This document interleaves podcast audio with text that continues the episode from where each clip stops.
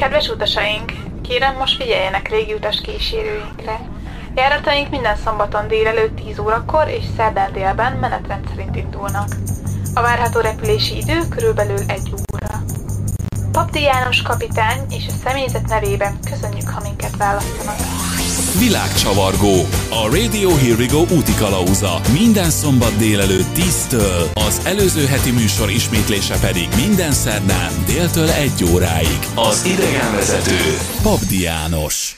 Sziasztok! Pabdi Jancsi vagyok, ez pedig a Radio Go szokásos szombat délelőtti utazási magazinja, a Világcsavargó. Ezúttal a jubileumi 17. adással. Mi? Ja? Hogy a 17 az a jubileumi? Na mindegy, nagyjából úgy annyira egyszer fordul elő, mint a 20. vagy a 25. vagy a 100. Nevezzük ki ezt is jubileuminak, tehát a 17. Ez alkalommal nézzük is meg, hogy készen van a házi feladatotok. Mi? Vagy nem adtam házi feladatot? Jó, hát semmi baj, akkor röbb dolgozat. A röbb dolgozat témája, hogyan tudunk olcsón utazást szerezni, hogyan tudunk az utazáson spórolni. Ugye erről már volt szó, de oké, oké, oké, vicceltem, lemaradtatok róla, semmi baj, műsor után meghallgathatjátok.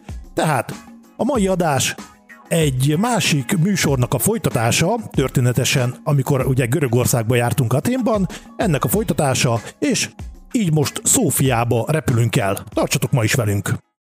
Akik lemaradtak volna, hogy miért és hogyan érkeztünk éppen Szófiába, az vissza tudja hallgatni az előző műsorokat, ahol az Atén részt kell majd keresni. A rövid összefoglaló és a lényeg az az, hogy egy pár napos városlátogatást terveztünk Aténba, de a Dublin-Atén-Dublin repülőjegy sokkal drágább lett volna, mint ahogy megvásároltuk a repülőjegyet, ami viszont Dublin-Atén-Sofia-Dublin útvonal lett. És ezen az útvonallal több mint 100 eurót spóroltunk meg fejenként, még azután is, hogy beleszámoltunk egy éjszakai szállást ugye Szófia belvárosában, és az Atén Szófia repülőjegyet is, ami viszont 9 euró 99 cent volt. Nagyon-nagyon sokszor megéri ilyen kisebb kerülőket tenni, és amikor a repülőjegyeket nézegeted, akkor nem feltétlen a célállomáshoz legközelebbi repülőteret kell mindig nézegetni, hanem olykor érdemes hozzászámolni extra két 300 kilométert, amivel igen szép összegekkel tudsz akár beljebb lenni. Persze ez egy kis rugalmasságot is igényel, és az utazási idő is természetesen hosszabb lesz, illetve valakinek talán kellemetlenebb és kényelmetlenebb az átszállás, például a kisgyerekes családoknál, de ezt mindenkinek magának kell eldöntenie. Például ebben az esetben egy átlagos négyfős család több mint 400 eurót spórolt volna meg. Az pedig már egy, lássuk be, egy csinos kis összeg, amiért már a nagyjátékosok is lelehajolnak olykor ahogy azt oly ékesen mondani szokás. Amikor az ilyen átszállásos utazást választod, akkor azért egy pár dologra érdemes lesz odafigyelni. Például érdemes figyelembe venni az érkező gépek indulási és az induló gép indulási ideje közti különbséget. Erre jellemzően legalább két órát illik rászámolni, de hogyha az első út az hosszabb, tehát messzebbről érkezel, akkor azért még érdemes hozzáadni egy kis késést vagy, vagy késve indulást, tehát ilyeneket azért érdemes beleszámolni. Illetve természetesen az sem hátrány, hogyha egy ugyanazon a repülőtéren van az érkezés és az indulás helye, hiszen például Londonban négy nemzetközi repülőtér is van, és a repülőtérek közti közlekedés sem éppen egyszerű. Persze, ha például Európán belül utazol, akkor ott nem kell túlvari, túlvariálni a dolgokat, de a nagyobb távolságoknál, illetve a tengeren túli járatoknál azért már érdemes ezekre, ezeket is beleszámolni, akár egy extra egynapos városlátogatást is beiktatni a két utazás közé. Ezt tapasztalatból mondom, mert nekem már voltak versenyszerű tájékozódási futásaim nagy nemzetközi repülőtereken, ami abból állt, hogy futás közben próbáltam meg tájékozódni, hogy honnan indul perceken belül a gépem. Tehát, mint ahogy azt a felvezetőben említettem, ma Szófiába fogunk érkezni, ami egy trükkös utazásnak a második része, ami úgy történt, hogy két nap Atén után repültünk át Szófiába, ahogy azt említettem, spórolásképpen, és nyilván azért, hogy még egy várost mindennapjaiba be tudjunk pillantani, és még egy, még egy városból tudjam megszerezni a feles pohár gyűjteményemnek az aktuális kis darabját. Mert hogy ugye minden városból szoktam hozni egy kis feles poharat, de ez csak így egy pici érdekesség. Szófiáról, amit tudni kell, hogy a terület első lakói igazából az időszámításunk előtti 8. század folyamán már megtelepettek itt, így elmondhatjuk, hogy Szófia Európa egyik legöregebb fővárosaként tartják számon. Ez természetesen azt is jelenti, hogy a történelem folyamán itt elég nagy volt a jövésmenés, elég csak a történelemkönyvekből ismert nagyobb birodalmak térképeire gondolni, hiszen volt ez a terület a Hun birodalom része, volt a görög, a római, a török, a mongol birodalom része, és 1950-es évektől ugyanúgy, mint például Magyarország elvileg egy független önálló ország, de azért a nagy testvér, az a Szovjetunió azért csak bele-beleszólt így a belügyeibe. Így természetesen a kultúrája, a vallása, és ami a legfontosabb számomra, a gasztronómiája is ugye viseli ezeknek a történelmi lenyomatoknak a nyomait. Engem a város érdekes módon egyszer emlékeztetett Budapestre, a szocialista építészet panelházainak és a 19. századi belvárosi körfolyosós bérházak, bérházak összevisszaságára, és a szegedi régi városrészek közt megbúvó kis hátsó udvarok hangulatára. Természetesen ugyanúgy vannak lepukkant panelnegyedek, és a belváros is majdnem olyan, mint a 70-es évek végén, vagy a 80-as évek elején, mondjuk megállt volna az idő. Az akkori mércével és mértékkel mérve talán mondhatjuk azt, hogy modern és szép, de mintha azóta igazából hozzá sem nyúltak volna. Omladozó vakolatok, koszos falak, régi villamosok, Mondjuk ez igazából nagyon-nagyon sok más európai városra is igaz, sőt magyarországi városokra is kivetíthető, és igazából nem mondható erről az sem, hogy modern, az sem, hogy régi, hanem inkább azt, hogy a hanem inkább azt a hangulatot árasztja, mint hogyha egy igazi ötvös csöpi film városi díszletei közt bóklásznál. Persze egy-két nagyon drága luxusautó azért bebefigyel a forgalomban, és egy kicsit kilóg a sorból, viszont ez nem mindennapi és nem jellemző.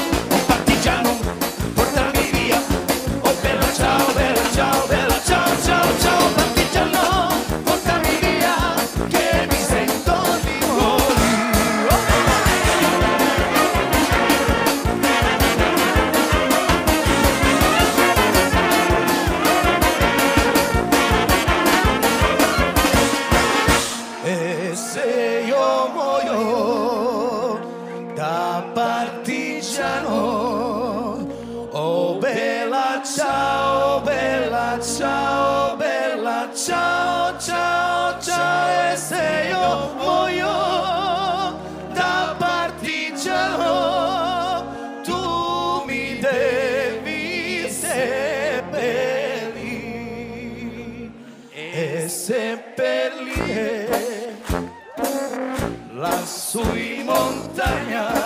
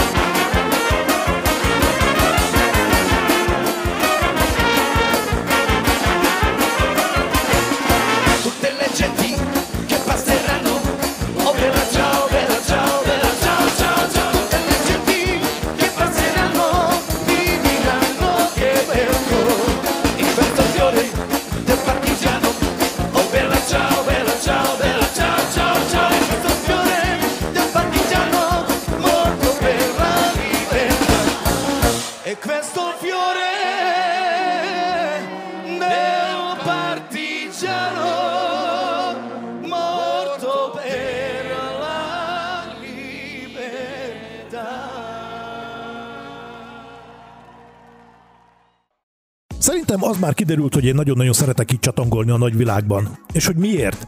Mert meg lehet ismerni ugye új országokat, helyszíneket, új embereket, kultúrákat, mondjuk az egyik kedvencem az, é- az ételeket is meg lehet ugye ismerni, és emellett külön érdeklődve szoktam figyelni, hogy a helyiek miképp alkalmazkodnak a számukra ugye teljesen átlagos és hétköznapi, de ugye nekünk, azaz a turistáknak és az átutazók számára mindenképp új és olykor ismeretlen dolgokhoz. Sokszor, sőt, hát legtöbbször a hely adottságait használják ki, gondoljunk itt ugye a búvártúrákra, nyilván amik a tengerparton vannak, vagy például a víz alatti barlangi túrákhoz, szintén ugye a tengerpartokon. Nagyon-nagyon sok helyen ugye a, a, az emberek ugye a saját hobbiaikat fejlesztik fel egyfajta szolgáltató vállalkozással, Például, amikor Tenerifén tudsz tandem siklóernyőzni, és, és a többi, és a többi, és a többi. Na jó, de mit lehet csinálni egy teljesen átlagos kelet-európai városban, aminek igazából se hegye, se tengere, se jelentősebb, híresebb infrastruktúrája nincs, igazából tényleg egy átlagos város. És itt jön a képbe az, hogy az eddigi kalandozásaim közül az egyik legleleményesebb helyi vállalkozási formát Szófiában találtam meg. Ez részben szórakoztató, részben ismeretterjesztő, ám ugyanakkor sportos és mégis egy ingyenes program, ami egy városnézés, és ami a várost jól ismerő és több nyelven beszélő fiatal srácok és lányok szerveztek. Ezt úgy kell elképzelni, hogy egy adott időben van találkozó egy helyen, amit ugye különböző szórólapokról és az internetről lehet megtudni, majd a srácok rövid, többnyelvű felvezetés után az érdeklődőket többnyire beszélt nyelvek alapján különböző csoportokba szétszortírozzák, és ezek után elkezdenek sétálgatni a belvárosban, és az érdeklődők követetik őket. Majd minden fontosabb épületnél egyfajta rögtönzött elbeszélést tartanak, tehát egyfajta klasszikus idegenvezetés, modernizált és személyre szabottabb változata. Ezek teljesen ingyenes programok, semmiért nem kell fizetni, mert leginkább az épületek történelméről, a parkokról, a szobrokról mondanak el mindent a srácok, és nincsenek belépős programok sem, és hogyha elégedett vagy, akkor a túra végén természetesen illik adni, illik adni valami kis pénzecskét, ugye ezt beledobni a kis kalapocskájukba, ezt nagyjából úgy kell elképzelni, mint amikor nézegeted a különböző utcai művészeket, biztos láttatok már rengeteg festőt vagy táncost, akik az utcán csinálják a művészetet, és hogyha tetszik az alkotásuk, vagy tetszik az, amit csináltok, akkor ugye adtok neki egy kis pénzt. És ugyanígy kell elképzelni ezt a szófiai ingyenes városnéző programoknál is. Részemről ezt egy nagyon-nagyon nagyszerű ötletnek tartom, abszolút jár a pacsi.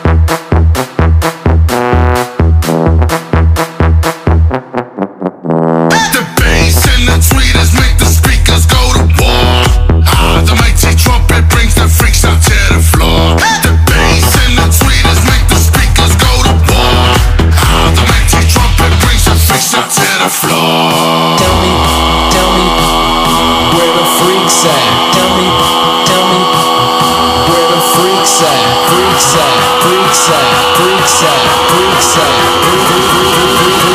Tell me where the freaks at.